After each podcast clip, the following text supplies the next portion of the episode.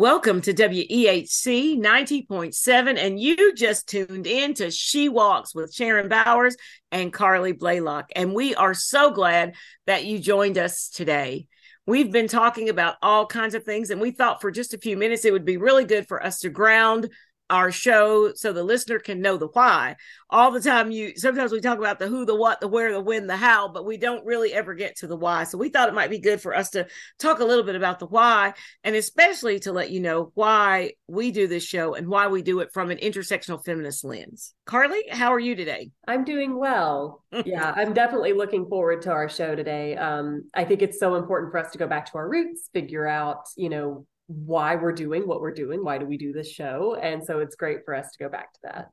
Well, I think I can share why I think we do it, and then you share too, because probably we, we're, we're probably doing it for some of the same reasons, but not all the same reasons, because we've been doing it for what seems like a very long time. But I can remember when we both worked in DEIB, and uh, one of the things that we did during Women's History Month is that we did an activity, and my dissertation work is on Sojourner Truth and all about intersectionality and primarily about her being the foremother, if you will, of intersectionality, even though it didn't have that name. And so we we had that event in the park where we actually did a walk and talked about intersectional feminism. And I think after that, we just wanted to continue the conversation. And one of the things that's real important to me that's attributed to Sojourner Truth is when she got ready to be free quote unquote from the period of enslavement. She'd ask her owner to free her and the owner had said yeah they would and they said they would and she worked really hard and she got injured and then the owner as usual always moving the benchmarks of the oppressor oppressor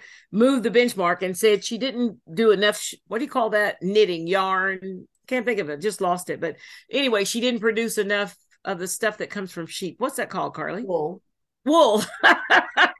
I couldn't think of it, but but she didn't bring in enough wool, so he wasn't going to let her go. And so I really like what she did. She thinks about it. She spends a little more time. She works really hard. Nothing really changes. And one day she just decides that she's going to walk to her freedom. And so they ask her about her escape, and she said, "I didn't escape." She said, "I walked," and that was kind of real important for she walks because there are things in women's lives that we just need to walk away from or to walk to. And we don't need permission from anybody to tell us to do that, and especially from an intersectional lens. So that's kind of the She Walks name. That's my version. Car- Carleigh, can you add to that a little bit? Yeah, absolutely. I mean, I think that one, that event was very powerful. And I think that was definitely sort of the beginning of this conversation for me, this space has become a, a very educational one for me um, because we're very honest in, in, this space that we're not experts, right?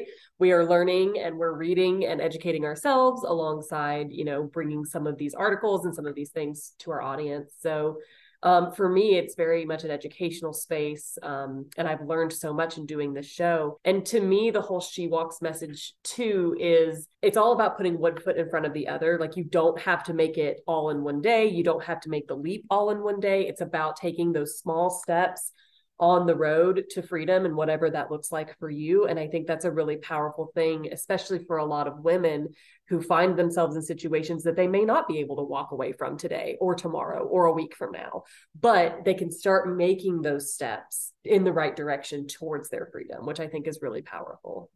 I, I do as well. And I think that that incremental change or this just to make a decision for change. Because on this show, we talk about change a lot. We talk about various people's change models. And we actually believe that we're probably making one of our own right now, that one day you might hear a a Blaylock Bowers change model or Bowers Blaylock or the BB change model. So we actually talk about all these kinds of things because I do think that it is important. So we wanted to kind of go back and talk a little bit about intersectional feminism and then even maybe next week talk a little bit more about critical race feminism so that we can kind of just ground where we are. So when we talk about all the subjects that we talk about that are relevant to women, they're all filtered through or the grounding if you will for those conversations is based on intersectional feminism. Absolutely. So I've got a definition. You've got a definition. Want to go first, Carleigh? I've been talking a lot. I'm excited today. So I've been talking a lot. Sure. So Kimberlé Crenshaw is obviously the woman who is referenced in this article that I'm going to be reading from today, which is called Intersectionality Why It Is Important and Its Value on the Feminist Movement. And it defines intersectionality through her lens as the interconnected nature of social categorizations such as race, class, and gender as they apply to a given individual or group regarded as creating overlapping and in- interdependent systems of discrimination and disadvantage. Uh, we won't take a lot of time because we don't have a lot of time and we always run out of time. But part of my dissertation work is to kind of I don't want to have an intersectional war about who coined the terms and all those things. Kimberlé Crenshaw did coin the term, but I, I think that the existence of the principles that uh, make up or the constituency of intersectionality can be attributed far earlier than um, Kelly Kimberlé Crenshaw, especially I say to Sojourner Truth, Julia Anna Julia Cooper, all of those early race women who really fought and understood that there was something different about being black and being a woman that was nobody else was experiencing that. So not to take away from Crenshaw because she, uh, she's powerful and she's gotten us to where we have this conversation now, but there are some groundings or some tenets that come way before that, and we just want to incorporate that. The Combahee River Collective, the group of uh, LGBT Black women who pulled away and said, "Hey, we got to come together and we got to look at our situation." That's pre her, mm-hmm. uh, you know there's just a lot of people that are pre her and so but but it's okay to start with Crenshaw because that's where everybody starts. And I'm just trying to say we want to start earlier and and add to that. But yeah, I've got a definition for intersectional feminism, and I think it's a human rights career or somewhere. I got it off the web, but I thought it was a real good one. It says that intersectional feminism is a type of feminism focused on the fact that systems of oppression impact people differently based on their race, their class, ability, sexuality, or other characteristics. And it, it kind of makes a distinction between intersectional feminism and mainstream feminists because it says that mainstream feminism may focus only or primarily on gender or sex, where intersectional feminism understands that oppression is a series of it, it's part of an interlocking system. Mm-hmm. And so I think that that it's important for us to look at that because there are so many things that happen to women that don't happen to other people. Yeah, and then especially from the perspective of black and brown women or uh, LGBT women or trans women, you know, all there are so many things that the privileged and the powerful can lay on those that are not privileged and those that are not considered powerful.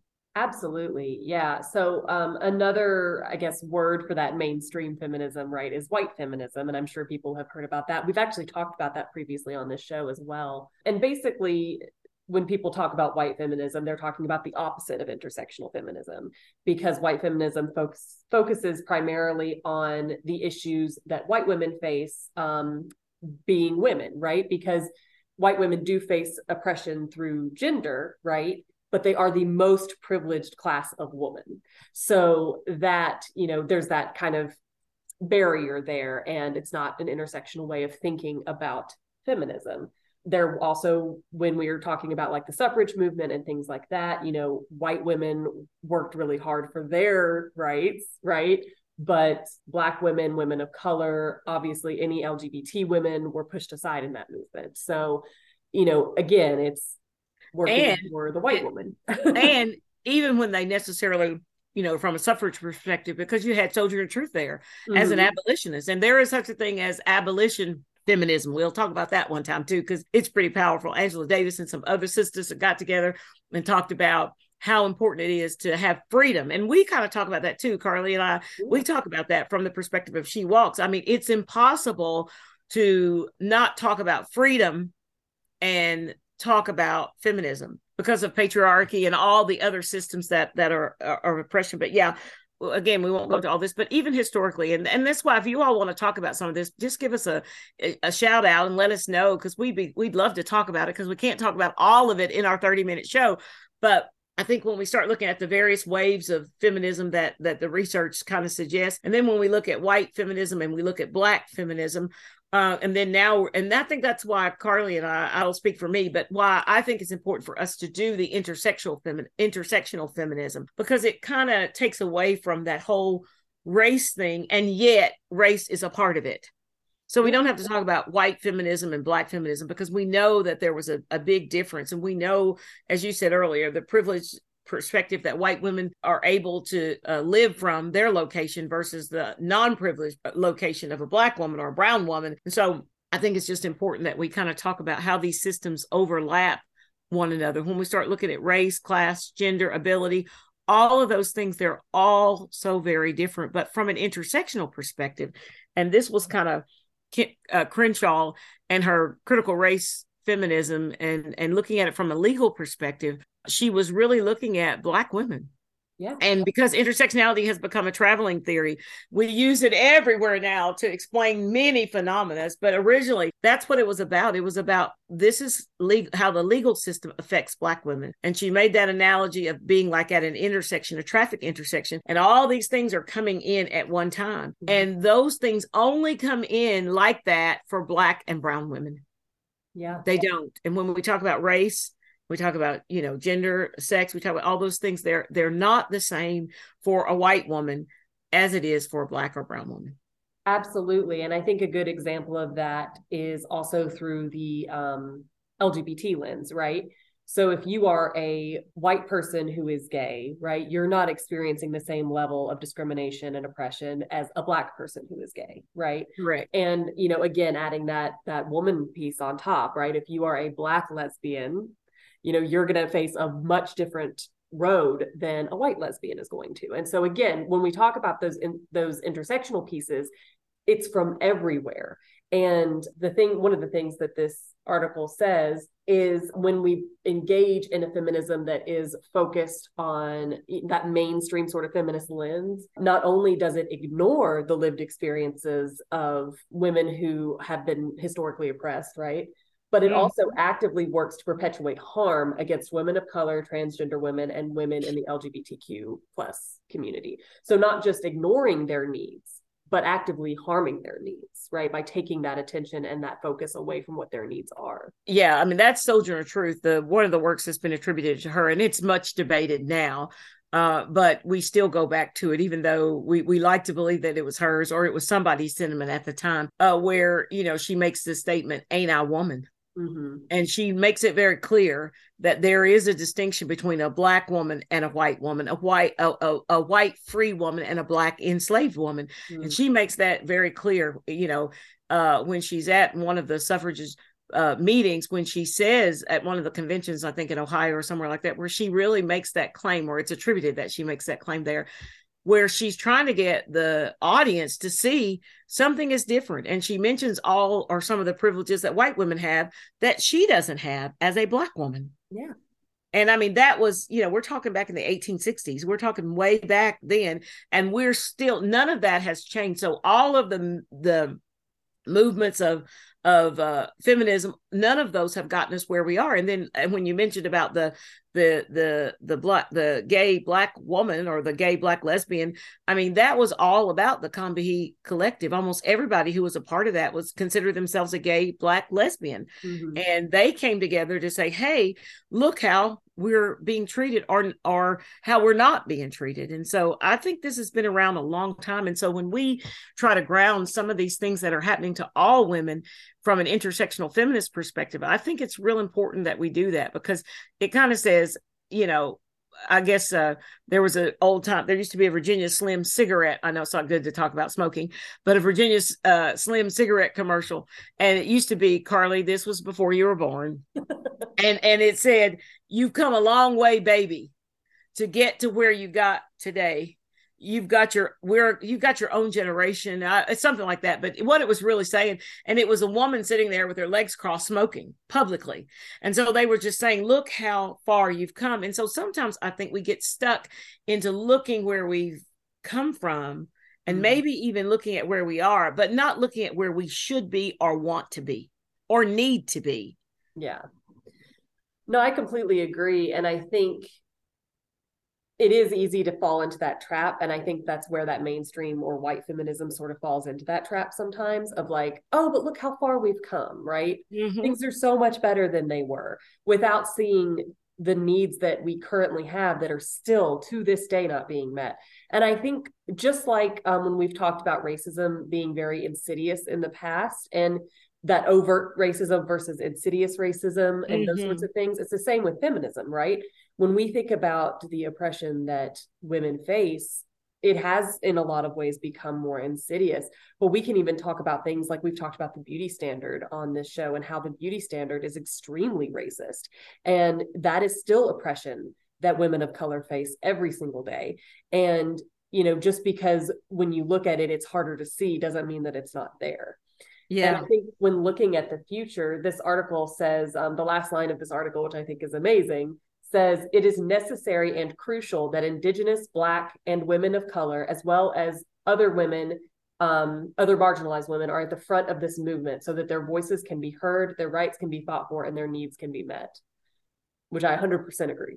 oh yes, yes, yes, and and and I think you know, and I don't have any statistics to support this, but I would I would go out on the limb and say this, and maybe someone in our audience can challenge me on it. But I really believe that everything the reason why intersectional feminism is so important is because we've got to find the place and the space for woman um, because women are everywhere women are a part of everywhere and we're not going anywhere and we're going to be here and if there's going to be a future we're going to be here you know i mean it's it's kind of and i know we have other ways now to have children. I'm not not like it used to be when the only way you had was the specific woman.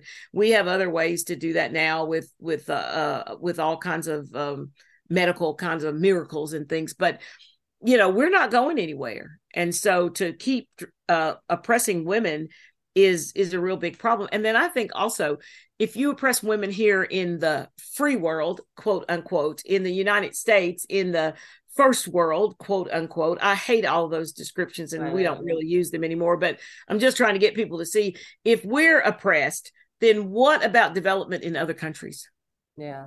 You know what about other places? I mean it's just not going to happen.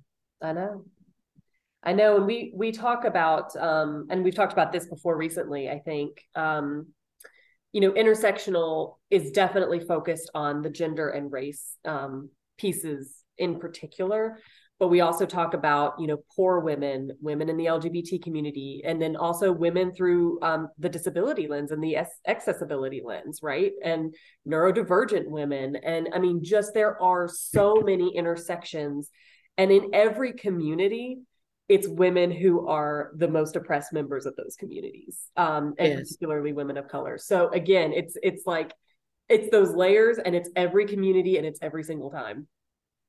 I was reading an article. I think the woman's name is corinne shutack Corinne Shutack. that might not be spelled right. Anyway, so she wrote an article and it was entitled Patriarchy, White Feminism, and Intersectional Feminism.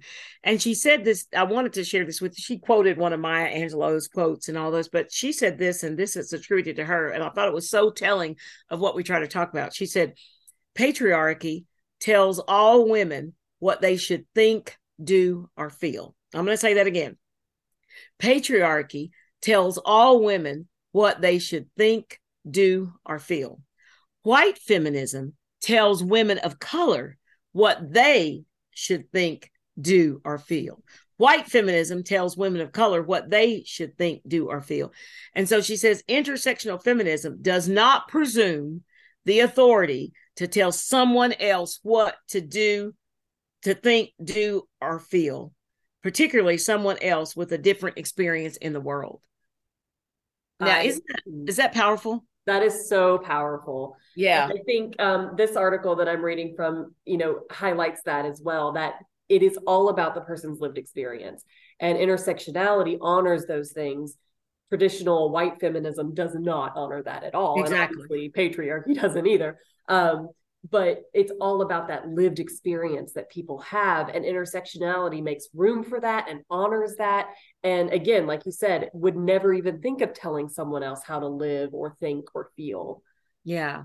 I think it's a you know when you're continuing this uh this uh defining and and again i said i didn't want to get into intersectional wars but patricia hill collins has a has a she her her perspective of intersectionality is based on uh, a matrix of domination. And so it's it's the same thing just said a little different. And actually she's saying it in the 80s just like crenshaw is. So they're saying it at the same time and saying it different. But one of the things that she has really been able to bring is uh, you know uh to help to continue the discussion about location mm. and how important that really is. I mean location is critical. And the epistemological lens that we use and so when you start talking about women of color black women in particular you, you start talking about that lens is never used to define anything it's almost like it just exists but it doesn't exist in helping to shape and define a world so when we start talking about women you know when we mention women really the what we're really talking about is white women mm. because it doesn't take into consideration other women.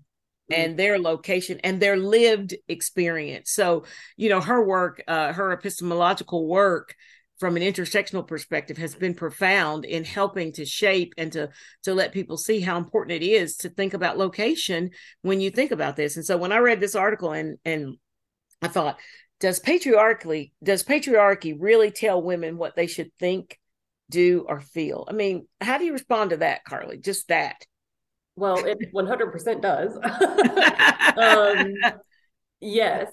And, you know, just looking at some of the discussions that have been happening in the news and in the world about, you know, women's reproductive rights and, you know, you're not allowed to feel certain ways or want certain things. I mean, it it's very much still prevalent. And again, I think the more that we kind of progress, if we can even call it that, in our language and our understanding of these ideas, the language we use might be different and it might kind of go underground a little bit but it's still very much there.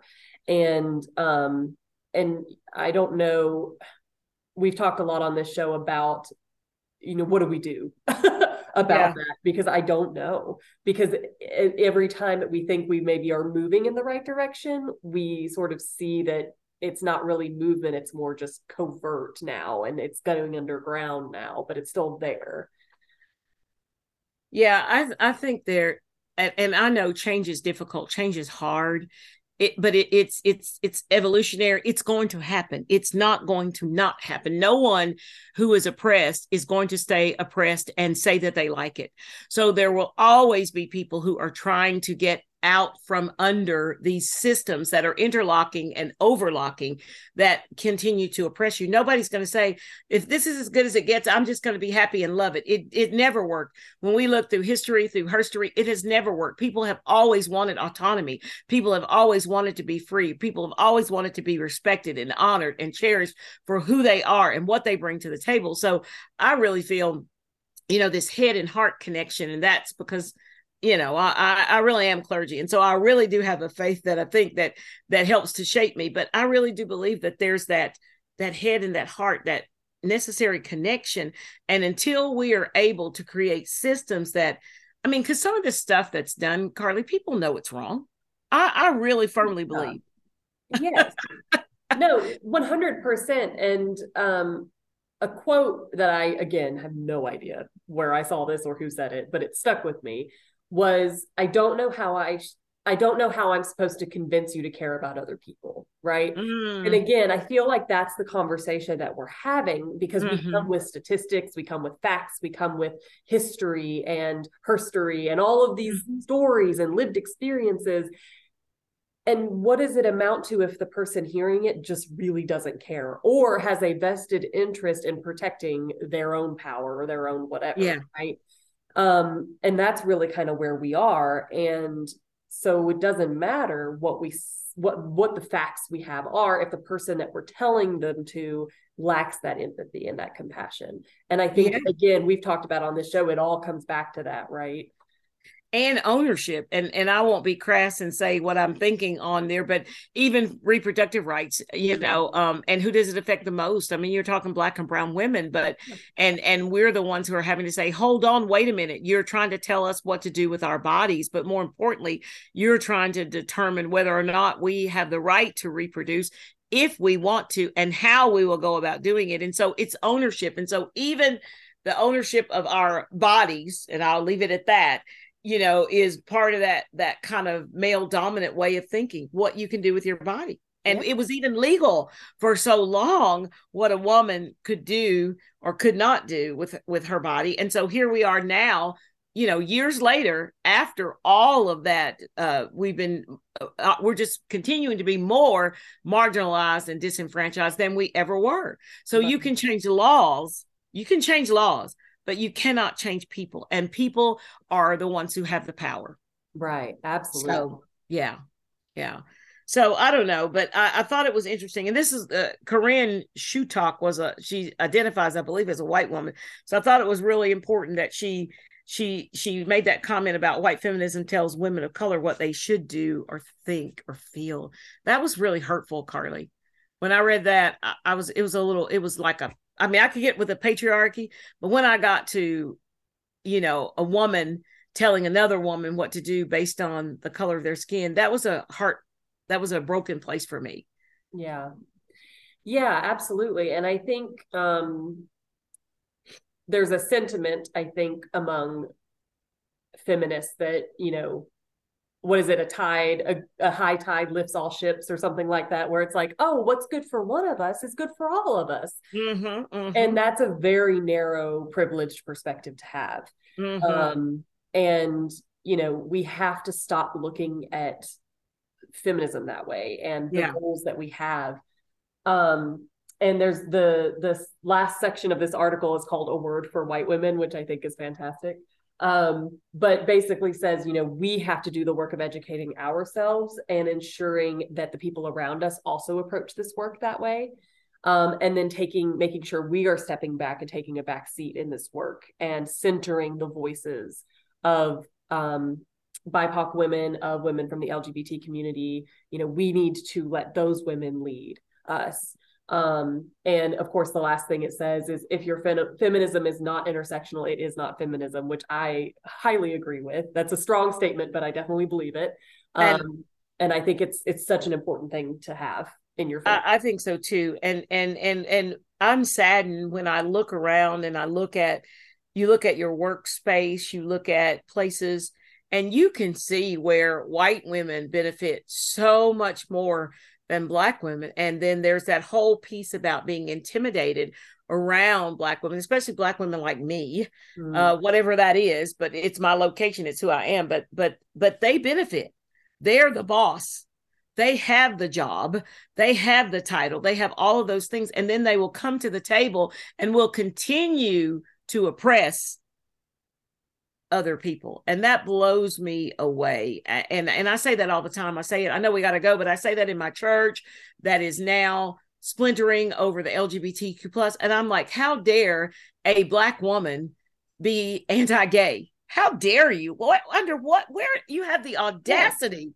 to do that after being the object of oppression forever and you want to go and further oppress someone else i am blown away. And so that that comment what was that comment you made again about intersectional feminism? Because i think that's how we can end. That last comment you just said if you're oh, not if your feminism is not intersectional it is not feminism yeah, I think that's a good way to end because I, if not, I'm gonna be on my soapbox again talking about it because you do. You have so many people that say I'm a feminist, and then ideological, and pe- people try to define that, and it's so crazy because the people who are trying to define it had don't have the lived experience. Sometimes it's white men yeah. who are claiming to be feminists. And most often it is white women who are claiming that they're feminists, but they're not intersectional feminists. So they really don't get it. Yeah. No, absolutely. And I think I think when somebody says like, "Oh, I'm a feminist," I think all of us that are intersectional feminists are like, "What do you mean by that?" you know. Could you um, explain yourself? And yeah. then when, when it's done from an ideological perspective, that still doesn't cut it because you can know all the history and history about feminism and all that kind of stuff. But if it's not your lived experience, you're just a talking head. Yeah. Absolutely. You're just a talking head. Absolutely. Well, we covered a lot today. um, you know, I think it's good for us to do these every so often because I think it's important for us as, you know, the hosts of the show, but also, you know, as a community here to kind of get back down to what are we doing this show for? What do we mean? Why did we name our show She Walks, right? Um, why are do we call ourselves intersectional feminists and not just feminists? I think that's really, really important. And I'm so excited for next week because you're going to be doing a lot of the educating next week when we talk about critical race feminism, which is also incredible. And I'm really excited for us to have that conversation. And, you know, as we said in our last show, we are looking to have guests on to talk more in depth about this, um, these topics. So look out for that in the next couple weeks as well.